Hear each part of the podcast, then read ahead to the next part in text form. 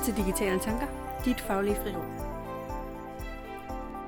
I denne episode bliver du klogere på hjernen og på mind patterns. Vi snakker nemlig om, hvilke mind patterns vi har i Digitale Tanker, og hvordan viden om hinandens mind patterns kan styrke vores samarbejde og kreativitet. Det hele bragt til dig dine to værter, Anita Lykke Clausen og Puk Falkenberg. Jeg har glædet mig til den her episode, Anita. Det har jeg også, for du har fået os alle sammen til at tage en skummel test Ja. Med en major cliffhanger, for vi ved ikke rigtig, hvad vi har svaret på, eller hvad resultatet det kan. Lige præcis. Og øh, så handler det jo om mind patterns, mm. altså vores tankemønstre. Mhm. Og øh, normalt er hjernen jo dit område. Ja. Så nu har jeg prøvet at bevæge mig lidt ind på dit område. Jeg er så spændt. Og ideen opstod faktisk, fordi at min kollega Abrech, hun har læst en bog omkring collaborative intelligence, øhm, hvor at den her test netop var. Og hun testede os alle sammen i Blok og Østergaard. Og det var en mega fed snak, vi fik ud af det. Øh, så jeg kastede mig også over bogen Mm. og blev grebet af det. Ja. Så nu har jeg testet jer. Yes. Og jeg tænker, at det bliver en rigtig god episode i den forstand, at snakken handler om, at det er vigtigt, fordi at tankemønstrene er forskellige hos os alle sammen. Mm. Så det betyder også noget for, at hvis man sidder derude og skal brainstorme kreativt indhold, eller producere indhold, eller generere nye forretningsidéer eller innovation, eller hvad man nu sidder og arbejder med, Mhm. så har man brug for at bruge sine tankemønstre, og man har faktisk godt af at kende de andres. Øh, især fordi, at øh, man kender godt det der, når man møder nogle mennesker, man ikke rigtig kan sammen med, og man kan ikke følge deres tanker, og Mm. hvorfor siger de det, og hvorfor har han brug for at klikke på den der kuglepind hele fucking tiden, og hvorfor begynder hun at tegne på tavlen, kan hun ikke bare fortælle mig, hvad det er, jeg skal? Ja. Øh, det er typiske reaktioner på, at tankemønstre ikke er ens. Øh, så derfor er det en god idé at kende hinandens. Mm. Og øh, vi kommer til det senere, når vi snakker om vores. Men jeg kan allerede nu øh, analysere lidt på, at den måde, vi brainstormer episodeidéer på, der er en af os fire, der bliver tabt i processen. Ja. Og det kommer vi tilbage til. Så nu har vi fået en lille cliffhanger til den snak senere på analysen af vores egen. Jeg tænker, vi lige skal uddybe lidt mere om de her mønstre, og hvad det går ud på først. Mm. Øh, og det skal lige siges, at Anita har ikke læst bogen. Hun har kun taget testen, ligesom de andre. Ja, og så Øh, ved jeg bare noget om hjernen. Og så, lige præcis. Så derfor så hiver jeg bare dig ind og tænker, så, nu finder vi ud af det. Ja. Øhm, det, det går ud på, og det som hende her, den ene øh, øh, forfatter, hun siger, hun har en Ph.D. og alt muligt andet, og faktisk så indleder hun bogen med at sige, det her det er den bog, jeg altid har skulle skrive, og nu er jeg 73, så nu skriver jeg den. Sejt. Øh, ja, så hun føler, at hele hendes kulminære... Det var karriere kulminære i et år, kunne du høre det? øh, hun føler lidt, at hele hendes karriere kulminerer i den her bog. Øh, og det gør, at bogen kommer ret godt fra start, mm. vil jeg sige. Ikke? Øh, hun skriver blandt andet, at øh, det vi, vi tager for givet, at vi alle sammen er intelligente mennesker, og vi tager for givet, at hver gang vi er sammen, så opstår der en fælles intelligens. Mm. En intelligens, vi deler af alle de idéer, vi kommer derud fra. Hun bruger sådan et eksempel om, at øh, vi lever i en mindshare economy og mentality, i stedet for en market share. Hvor et market share, det er, hvor jeg kommer til dig og siger, hej, jeg har den her dims, og så siger du, fedt, den vil jeg købe. Mm. Og så går du derfra med en dims, og jeg går derfra uden en dims. Ja. Det er market share. Mm. Hvor et mindshare, det er, at jeg kommer og siger, hey Anita, jeg har en idé, og så siger du, fedt, og så snakker vi om min idé, og ud af det kommer en ny idé, og så går vi begge to derfra med to idéer. Wow. Ja. Så Det udbyttet være- er jo bedre for alle. Ja. Men det betyder, at hvis man ikke forstår tankemønstrene, så får den nummer to idé, den kommer ikke til at eksistere. For vi taler ikke, vi kan ikke tale ind i hinandens mønstre, Mm. og vi ved ikke, hvordan vi aktiverer dem. Hvor ved at blive bevidst om dem, kan vi aktivere dem. Øhm, og det der så også, hun siger en pointe om, det er dem, vi bruger allermest tid sammen med. Mm. Der enten vokser vi, eller øh, falder vi i øh, brugen af tankemønstre, og derfor også vores intelligens. Prøv lige at sige den igen. Så det vil sige, hvis du er et team, og mm. har fem kollegaer i dit team, Ja. enten så vokser du, fordi mønstrene passer, Ja. eller også så øh, øh, bliver du formindsket, eller altså du falder mm. i intelligens. Simpelthen fordi vores tanker bare ikke kan alignes på I kan, ikke, I kan ikke tale i de samme mønstre og de samme opmærksomheder på samme tid. Og det er jo så den samlede intelligens, jeg snakkede om lige før, Mm. der enten så stiger eller falder. Ja. Så det er jo egentlig essentielt, især hvis man arbejder på et bureau, eller skal være kreativ, eller skal udvikle indhold, eller skal innovere, at du faktisk har de her tankemønstre på plads, for at de ikke ender med at gå ind i et rum, hvor at den samlede intelligens falder. Det giver meget god mening egentlig. Ja. Ja. Øhm, og det, det sjove er, at hun siger så også, øh, og vi har snakket om det før, i forhold til vanetænkning og system 1 og 2 mm. og alt det her hjernen, at det, der også er rigtig svært, det er, at vi automatiserer mere og mere, og vi gør mere og mere vane. Altså Obama og alle dem der, der går i det samme tøj hver dag, fordi så er det nemt. Ja. Sådan nogle ting. Det gør faktisk også, at vi ikke bruger tankemønstrene på samme måde særlig aktivt. Fordi at vi ikke tvinger tankemønstrene til at skifte. Mm. Hvor at ved at tvinge dem til at skifte, så bliver vi kreative. Ja. Hun nævner det på den her måde, og jeg synes faktisk, det her det er mega nice. Hun siger, most breakdowns are results of habitual thinking. Altså, så når du får et breakdown, så er det fordi, der er en vane, der forsvinder. Ja. Eller der sker noget, Så det, der du ikke plejer er at i gøre, vanen. det kan du lige pludselig ikke mere. Lige præcis. Ligesom hvis man er, du ved, du kører den samme rute i bilen til og fra arbejde hver dag, ja. og lige pludselig laver de vejarbejde, og så sådan, fuck, men nu er jeg i tors. Jeg ved ikke, hvordan man kommer den anden vej rundt. Eller, Præcis. Ja. Så skal man til at tænke. mm. Så skriver hun, most breakups are result of habitual thinking. Fordi man ikke kan finde fælles vaner, eller fordi man er inde i, sådan er jeg tankegangen. Mm. Sådan er man også låst i vanetankegangen. Og hvis man så ikke passer sammen, så bre- breaker man op. Mm. Mm. Så slår man op. Det, det duer ikke. Og så skriver hun, most breakthroughs are results of non-habitual thinking. Altså alle de gange, vi faktisk laver nogle fede ting, Mm. og har fået gennembrud, så er det fordi, vi ikke tænker i den her vanetænkning. Det giver faktisk meget god mening. Ja. Så det handler om netop at bruge mønstrene til at bryde vanetænkning, ja. Ja. når du skal, og har brug for det. Fordi, som vi også har snakket om før, det er vigtigt, at du har den der vanetænkning, for du sparer energi, og mm. alt det, du har sagt med forskellige steder i hjernen, og neuroner og sådan noget. Ja. Men vi bliver nødt til så at øve os i at bryde den på det rette tidspunkt. Så der er ikke noget galt med vaner. Det er måske meget fint at tage det samme grønne jakkesæt på hver dag, fordi det er måske ikke der, der er behov for, at du er super innovativ. Nej, lige præcis. Så, så det er derfor, at øvelsen skal være de rigtige steder. For eksempel, når man sidder i sit team og skal udvikle nyt kreativt indhold. Mm. Eller brainstorm på nye kampagner, eller noget i den stil. Så. Med det som intro, Mm. så siger hun så også, at øh, det rigtige spørgsmål at stille hinanden i forhold til, om man er klog eller ej, det er ikke, er du smart? Are you smart? siger hun. Det er, how are you smart? Så hvordan er dit tankemønstre? Mm. Hvordan er du smart? Ja. For alle er smarte. Det handler bare om, hvordan vi bruger de der mønstre til at aktivere det. Altså alt det, du siger indtil videre, det, øh, jeg, sidder, jeg har sådan en checkliste inde i mit hoved med sådan det, jeg nu ved om tanker, og hvordan de bliver skabt og sådan nogle ting. Det, altså, det passer meget godt overens. Ja, og det er en god start. Mm, det synes jeg. ja. Så tænker jeg, at vi dykker lidt ned i, det, hvad er mind patterns? Hvad mener hende her, ja. Forfatteren, når hun siger mind patterns? Mm.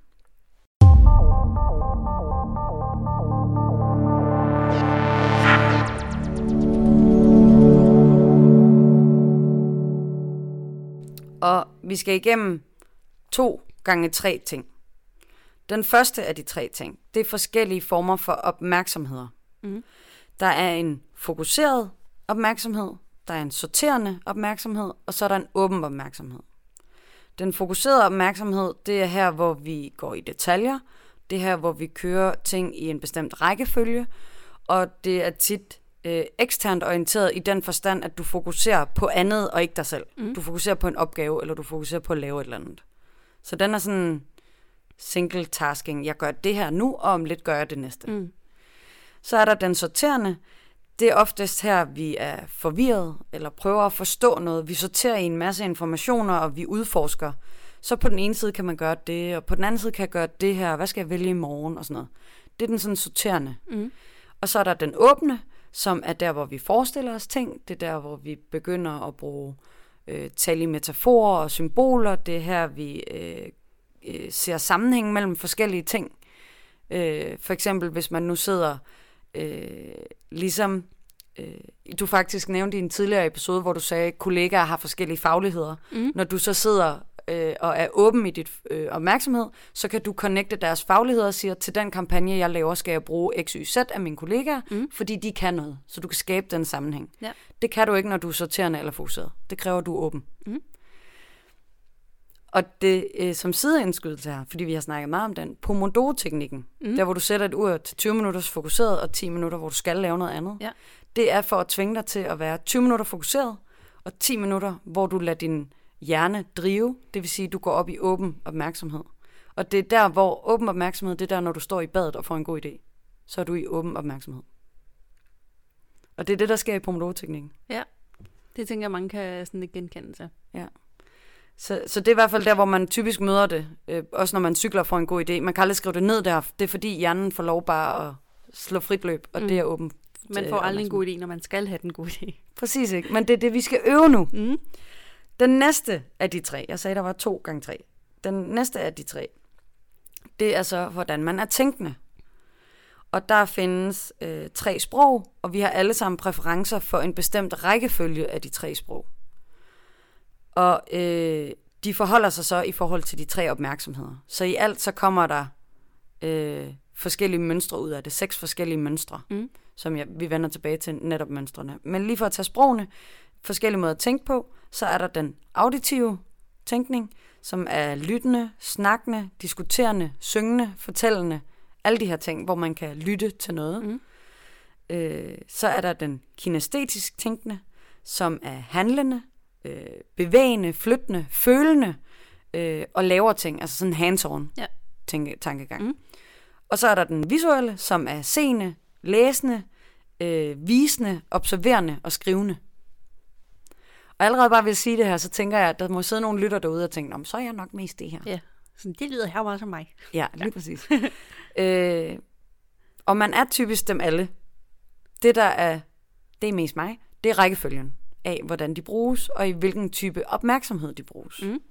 Så det vil sige, øh, det som den test, jeg har givet jer, viser, det er, når du er fokuseret, så er du en af de tre tænkende. Når du er sorterende, så er du en anden af de tre tænkende. Og når du er åben opmærksom, så er du den sidste af de tre. Og du kan ikke have auditiv i alle tre. Du har en af hver.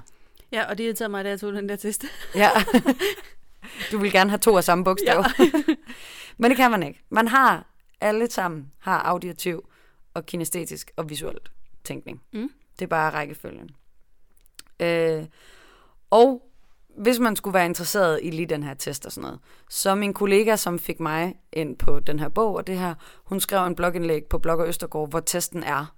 Øh, så vi skal nok lige linke til den, så hvis I vil tage testen selv, så kan I tage det den vej. Og hvis I er helt nysgerrige, så linker vi også lige til bogen, så I kan købe den. Der er andre øvelser i bogen. Den er ret fantastisk i forhold til alt det her. Og den har også et helt kapitel om, hvordan man præcis bruger det med sit team. Så øh, anbefaling dertil. Mm. Men nu tænker jeg, at vi skal dykke ned i jeres resultater. Ja.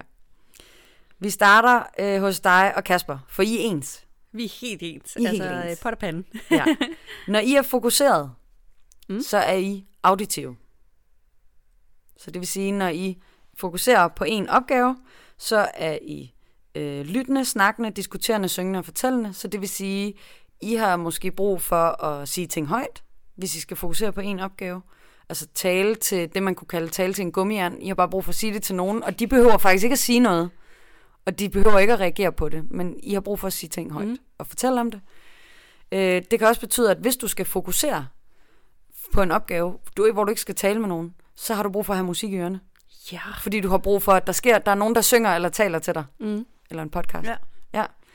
Øh, det er sådan, du er fokuseret. Begge dele giver faktisk meget god mening. Ja. Jeg sad lige, fordi du startede med det der med, du vil gerne have nogen, du vil gerne tale og snakke, og sådan, når jeg er altså, sådan helt i fokus, så er det typisk, hvor jeg sådan har øh, mine store hørebøffer på, og bare er sådan, du ved, skriver løs, eller gør et eller andet, eller tænker Præcis. et eller andet. Men det er altid med musik, så du har ret. ja. Jamen, det er enten, at du selv vil sige noget, eller Ja. høre nogen sige noget. Ja. Så bliver du fokuseret. ja. Øh, det næste I så er, når I er sorterende, så er I begge to visuelle. Så det vil sige, at I har brug for at øh, se noget, læse mm. noget, øh, observere eller vise noget, når I så skal sortere. Mm. Så hvis vi så to, vi skulle diskutere for og imod ved, øh, lad os bare sige en rejse, så ville du måske være den første, der greb pinden og løb op til øh, vores tavle, der er i vores øh, lokale her, og lave en øh, for imod liste. Ja. Fordi du skal kunne se det for dig. Ja. Du skal kunne se plus på den ene side og minus på den anden side, og du skal kunne tegne det, og det skal være øh, visuelt for dig. Ja, tak. Så sorterer du ligesom din opmærksomhed. Mm. Og så er I så til sidst kinestetiske, når I er åbne i jeres opmærksomhed. Så det vil sige, at I er, øh, har brug for at måske føle ting, eller lave ting, eller bevæge jer, når I har den åbne opmærksomhed. Og det betyder sådan, at øh, når I brainstormer eller er i kreative processer, så vil I måske have godt af at, at stå op, og I vil måske have trængen, men fordi der ikke er andre i lokalet, der stiller jer sig op, så gør I det ikke. Ja. Og så griber du en kuglepind, eller famler med noget papir, eller øh, har brug for at mærke efter, at din krop føles den her idé god på mig, eller sådan noget i den stil. Ja. Øh, så, så går man ligesom sådan, og man siger måske ikke lige så meget som de andre i rummet, fordi man har lige brug for at mærke efter, eller røre ved noget, eller prøver at sådan ligesom at fornemmes det godt. ja. øh, og det er så, det er dig, Kasper. Mm. Det er jeres rækkefølge. Hvis man så tager Thomas' rækkefølge, hvilket er sjovt. Thomas, han er først kinestetisk. Så når Thomas er fokuseret, så har han brug for at røre ved en kuglepind, eller gå i lokalet, eller mærke efter i kroppen. Øh, hvilket er meget sjovt, fordi hvis man kender Thomas og har øh, arbejdet med ham, som vi har, så hvis han snakker i telefon, så tager han hørebøffer på og går rundt i lokalet. Fordi han er fokuseret på samtalen. Ja. Øh, det er mega forstyrrende for mig, at han bevæger sig. Men det er sådan, han er fokuseret. Mm. Øh, hvilket er meget sjovt. Og så er han øh, auditiv i sin sorterende opmærksomhed. Så det vil sige, når han skal have for og imod, så har han brug for at sige det højt. Så I vil være mega gode sammen, fordi at du har brug for at skrive det, og han har brug for at sige det. Så du kan skrive det, han siger. Ja. Jeg kan så bare ikke lige nå selv at tænke det, jeg selv mener, og skrive det også. Nej, lige præcis. Så det bliver, din plus- og minusliste kommer til at være det, Thomas har sagt. Jeg bliver bare Thomas' sekretær. lige præcis. Thomas meter. Og det er der, hvor man så skal kunne skifte, sådan at du også får dit sagt, og det gør du jo mere, når du er åben. Når du lige så har lavet listen og mærket efter, Mm. var det så det? Eller skal der tilføjes noget? Thomas, det lige stille. Jeg skal lige mærke. Lige præcis, jeg mærker lige efter nu. Det Thomas er til sidst, det er, at til sidst er Thomas visuel. Så når han er åben opmærksomhed og brainstorm, så har han brug for at se det for sig, eller læse mere om det, eller, eller observere det, eller se det ske. Mm. Øh, så, så der er han så også modsat.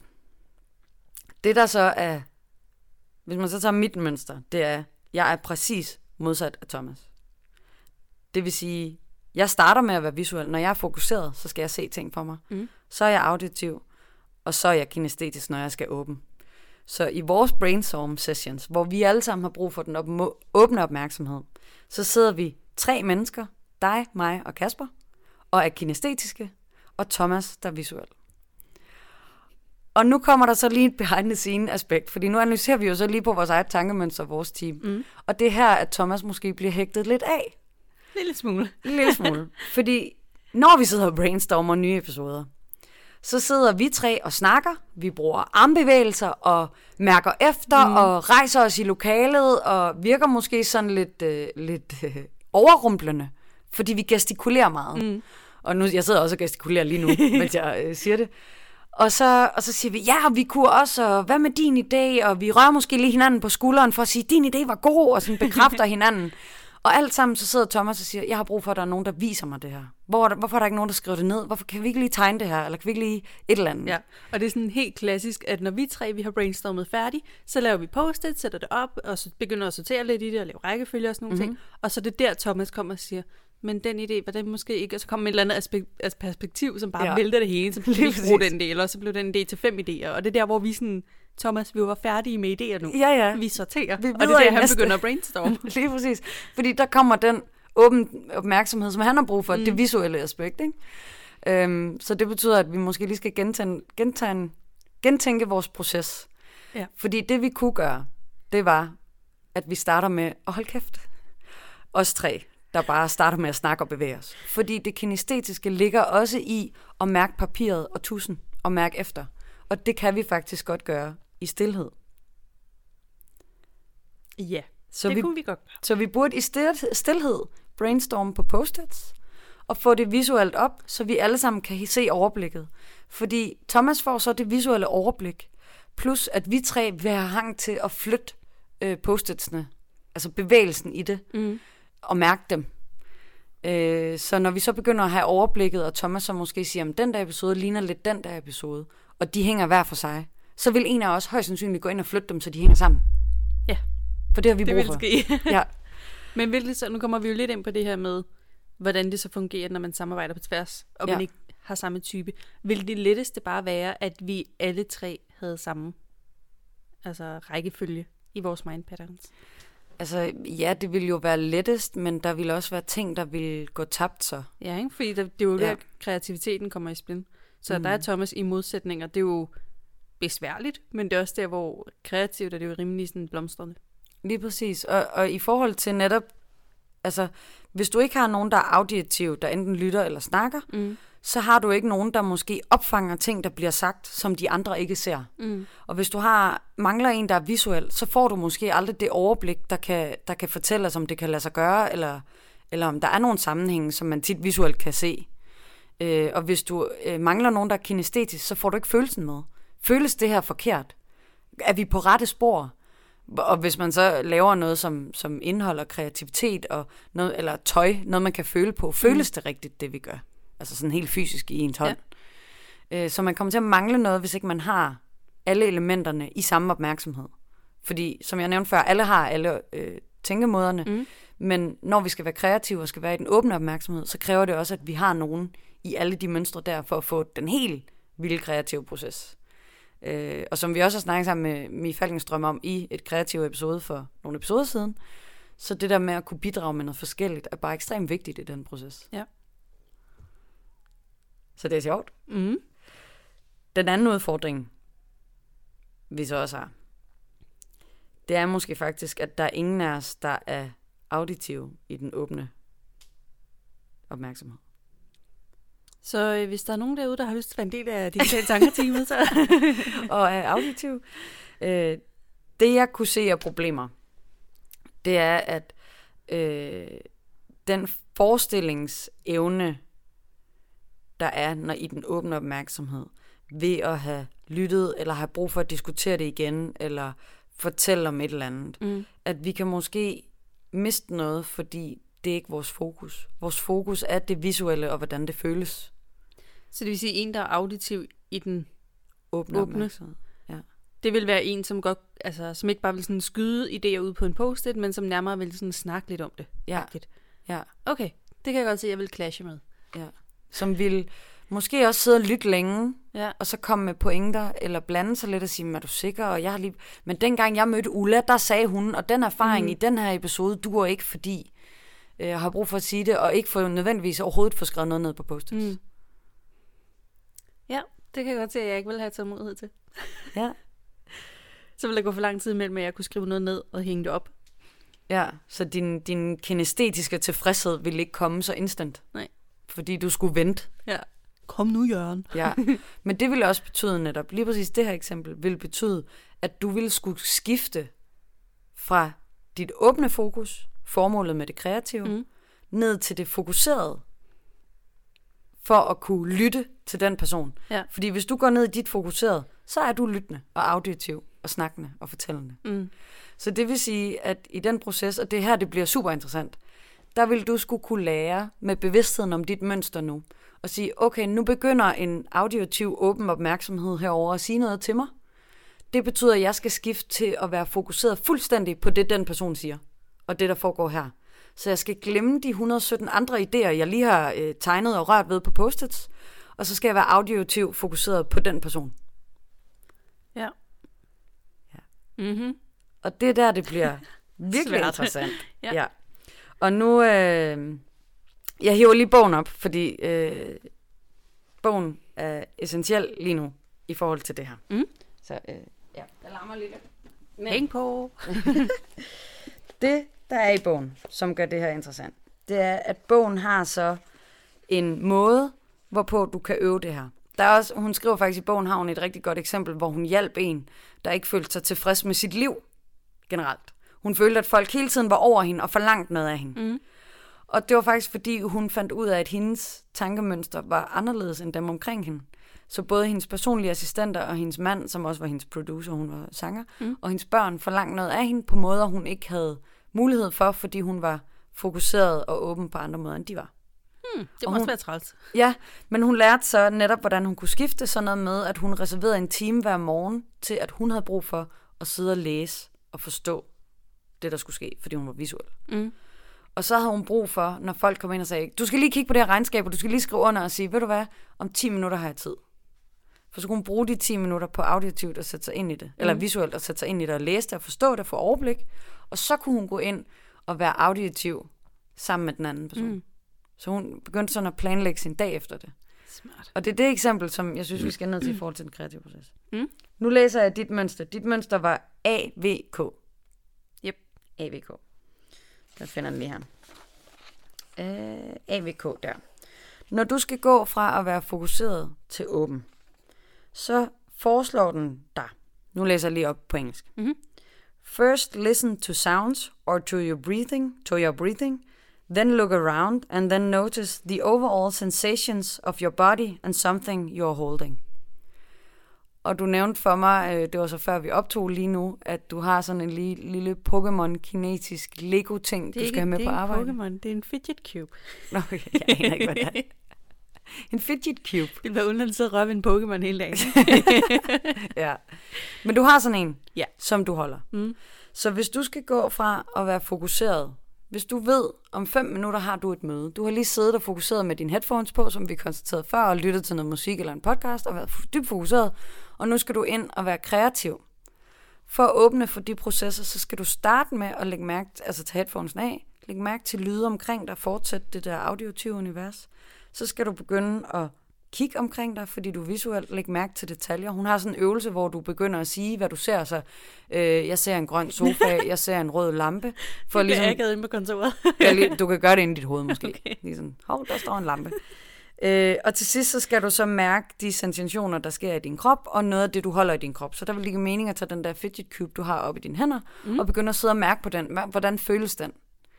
Så begynder du at skifte dit tankemønster op til at have en åben opmærksomhed, og når du så går ind i en kreativ proces i det møde, du skal i, så har du den åbne opmærksomhed, der er brug for. Og her vil jeg så anbefale lige netop dig, at du tager den der fidget cube med dig ind. Ja, det skulle jeg lige at spørge om. Ja. Ja. Men den er jo helst en, jeg gerne vil have, altså have på mig hele tiden. Ikke? Hvis den mm. kunne ligge i min lomme. Og især til kundemøder. Ja. Jeg ville så gerne kunne sidde og pille ved den til kundemøder, men altså det bliver lækket. Enten så tager den rigtig meget opmærksomhed fra andre, fordi du sidder op på bordet med den. Ikke? Mm. Og hvis du sidder med den nedenunder, altså under bordet på din lov eller sådan noget, så ser det også bare underligt ud. ja. Hvad du sidder og piller ved dernede under bordet? Ja. Ja. Øh. Men det er sejt. Så øh, det er sådan, du kommer op i den åbne. Og så skal du så også øve, hvordan går du fra den åbne og tilbage til den fokuserede, når det her møde er slut. Mm. Og nu slår vi op. Du var AVK. AVK.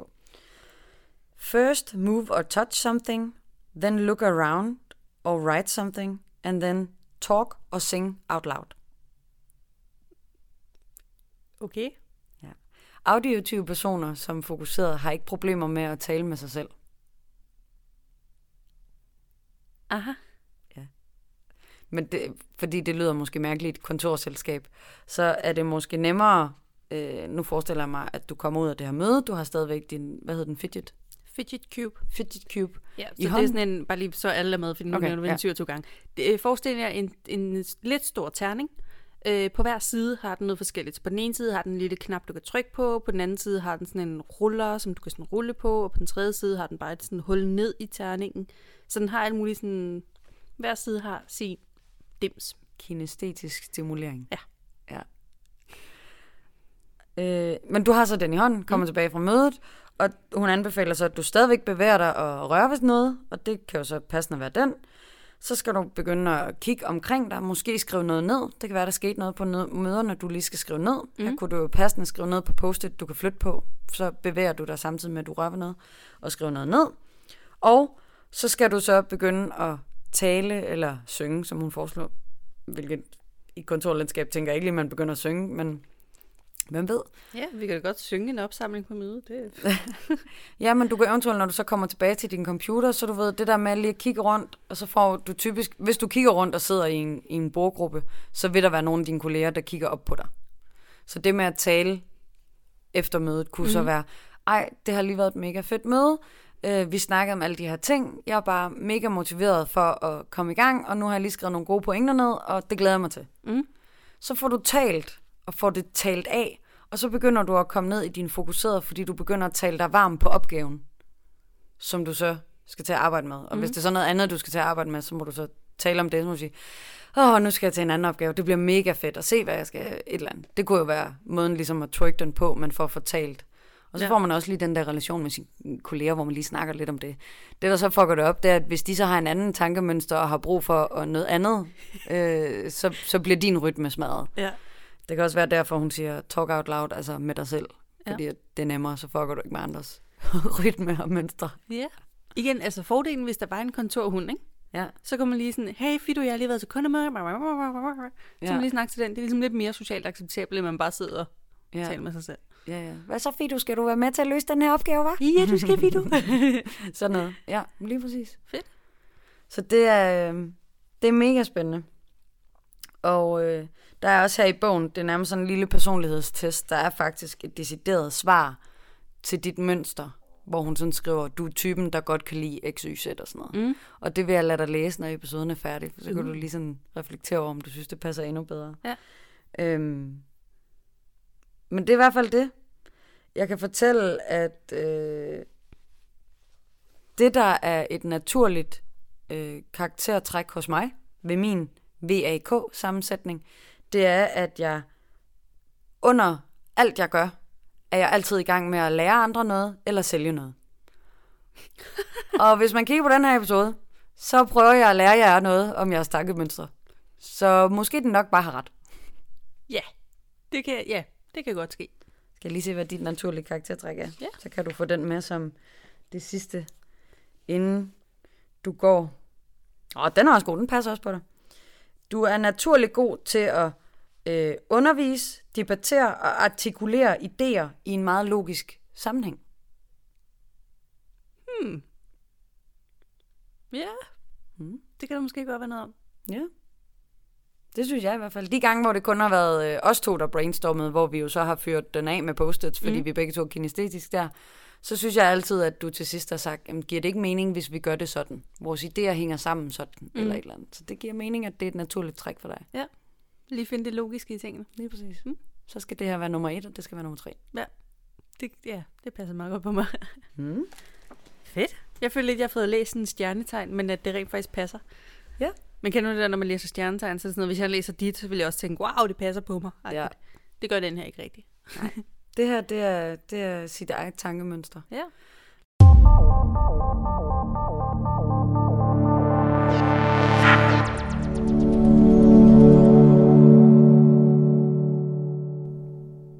Hvad tænker du, man kan øh, bruge det til, når du nu hører om alt det her mønster sådan Mm. har du så noget hjerne, noget der skal tilføjes, eller noget du tænker, det giver mening, eller... Måske nærmere noget, der underbygger det. Ja. Fordi, øh, nu har jeg ikke læst bogen, men mm. det lyder som om, at hun faktisk lidt har bygget det op på samme måde, som øh, der for nylig lavet et nyt studie om øh, tanker i hovedet, og hvordan de egentlig sådan rigtig fungerer. Mm-hmm. Man ved lidt om, hvor de starter hen, men det er lidt det samme spørgsmål som, hvordan opstod skoven? Var ja. det et blad, der kom først, eller var det et æren, eller... Ja, hønnen og ægget. Ja. Præcis. Øh, så man ved lidt om, hvad der sker i hjernen, når vi får tanker. Øh, og så er der nogen, der har kigget på... De har simpelthen taget 163 mennesker, smidt dem ind i en stor scanner, givet dem sådan nogle hverdagsobjekter. Så det kunne være, jeg giver dig en mursten, og så skal du lave noget kreativt med den her mursten. Så skal du tænke på, hvordan kunne jeg øh, kreativt bruge den her mursten til at være noget andet end en mursten. Og så har de øh, scannet hjernen, imens de her personer, de har ligget og tænkt kreativt over en mursten, eller det kunne også være noget ræb. Øh, og så har de ud fra de scanninger, de har lavet, kunne opdele hjernen i tre dele. Og det er faktisk de tre dele, som jeg genkender lidt fra bogen, Oh, fedt. som jeg synes er meget sjovt. Øhm, de kalder de tre dele for networks, så det er ikke sådan, du kan det ud af hjernen, og så Mm. det er en del af hjernen, men det er nærmere sådan et netværk i hjernen. Så den ene del, og vi tager det bare meget kort, men den ene del hedder øh, Default Mode Network, så det er meget sådan noget hukommelse og øh, mental stimulering, så sådan noget dagdrømmeri eksempelvis, eller forestilling om, hvordan noget kunne være. Ja, det lyder meget som den åbne opmærksomhed. Ja, og det Ja. her med, den er også noget med at være meget spontan i det. Ja. Og hun, de bruger nemlig eksemplet med øh, Brainstorm, øh, hvor de siger, at det vil være øh, default mode network, som ligesom bliver aktiveret under brainstorm. Og det, der lidt af ulempen, det er, at den hele tiden er sådan holdt tilbage af hukommelsen.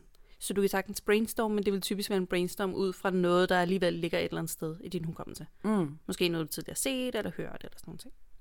Den anden del kan det så Salience Network. Så det er øh, et netværk, som øh, identificerer alle de vigtige ting omkring dig. Øh, eller alle de vigtige ting sådan internt, eller i dig, kan man sige. Mm. Så det er den, der begynder sådan lidt at, øh, at sortere i idéer, du får fra default mode. Mm, sorterende opmærksomhed. Mm. Ja. Og den sidste del øh, hedder så Executive Control Network, øh, som netop har fokus på brugbare idéer, øh, og det der med at smide de dårlige idéer ud, Ah, ja. som vi også har været lidt inde på, blandt andet ja. på det med Thomas. Så det er ligesom den, der sådan sorterer ting. Og det, de har fundet ud af, det er, at dem, der var mest kreative af de her 163 mennesker, de smed i en scanner, det var dem, som var bedst til at bruge de her tre netværk på kryds og tværs med hinanden. Fordi udfordringen er, at default mode network er vant til at arbejde med sig selv, Mm. men ikke sammen med de andre. Så hvis du øh, kan træne og få lavet sådan et samspil mellem de der tre netværk i hjernen, så er du simpelthen mere kreativ. Så det handler om at få trænet det her med at, at bruge dem på kryds og tværs. Så det er ikke helt dumt lige at gå ind og vide, hvilke tankemønster, hvilke mind patterns har jeg, Nej. og hvordan skal jeg så skifte fra åben til fokuseret tank- tænkegang. Mm. Det træner faktisk ens kreativitet. Ja. Så var der belæg for, at det Mm. giver mening. Ja, vi kan jo sige til lytteren, det er ikke noget, vi har forberedt. Altså, du har forberedt noget, jeg har forberedt noget, Ja. og så passer det bare tilfældigvis meget godt sammen. Ja. Mm. Jeg synes, det er mega fedt at høre, at, at det giver mening, og der er nogen, der faktisk har testet en scanner, og set, at dem, der bedst kan skifte, Mm. er også dem, der er mest kreative. Ja. For det er også det, hun siger i bogen. At jo bedre du er til det, hun siger det jo så som, jo bedre er du til den samlede intelligent i teamet, jo bedre er du til at navigere i det, mm. så ens collaborative intelligence bliver meget større, meget højere. Ja. Øh, og det sjove, hun også starter, hun indleder faktisk i forordene i bogen med at kalde det øh, intellektuel diversitet. Fordi vi alle sammen er forskellige med de her mønstre. Og at det kan godt være, at vi øh, er- lever i en verden lige nu, der sætter fokus på køn, alder, race, alt muligt andet diversitet. Mm. Men vi bør også i tale sætte vores øh, intellektuelle diversitet. Ja. For vi har brug for hinanden, mm. der kan noget forskelligt. Helt sikkert. Mm. Jeg tænker, der er mange gode, øh, hvis man lige får lavet sin profil, mange gode sådan nogle hverdagstips. Lidt ligesom dem, du lige har givet mig nu. Ikke? Det er sådan noget, Mm. jeg skal huske, sådan at komme på arbejde næste gang. Ikke? Sådan, Nå, men det er fordi, nu skal jeg det her det, så var det Puk sagde, at jeg lige skulle. Min fidget demmer. Det er meget fedt. Så lige for at hive øh, to pointer ud. Mm. Du kan bruge viden om din mind pattern til at flytte fra fokus og skifte mellem de tre opmærksomheder, og hvordan du trigger de der tre sprog, de der audiotiver det. Og du kan bruge det til at spotte andres mind pattern, mind patterns, øh, og til at bedre kunne samarbejde. Mm. Ligesom vi snakker om, vi skal nok lige arbejde på vores brainstorm-proces. Ja. Øh, og i bogen har hun faktisk også øvelser til, hvordan du lærer at spotte andres. Det, Ja, det Det- er ret fedt. det er et kapitel, jeg glæder mig til at læse snart. Ja. Øhm, Sejt. Og hvis vi skal opsummere alt det, vi har snakket om, Mm. så handler det om det her med, at vi lever i en tid, hvor det ikke længere er det her market share, men mind share. Så vi skal gerne gå fra med flere idéer og kunne ud- videreudvikle idéer, i stedet for at kunne give ting fra os. Mm. Øh, så samarbejde med andre og være kreativ. Der er de her tre opmærksomheder, de tre sprog, og så er der de tre netværk, du øh, nævnte som underbygger. Mm. Øh, det er rigtig godt. Øh, og de danner til sammen de her tre opmærksomheder, tre sprog, seks mønstre, som giver ens mind pattern, så man kan gå ind og tage den her test øh, og prøve det. Og så øh, skal man lære at måske spotte andres mind patterns. Og man kan hurtigt se det, hvis folk direkte tager fat i øh, en kuglepind, når det er en brainstorm session, så er de kinestetiske i den åbne opmærksomhed. Mm. Øh, og så kan man arbejde på, og, hvordan man tænker sammen, og hvordan man er opmærksom sammen.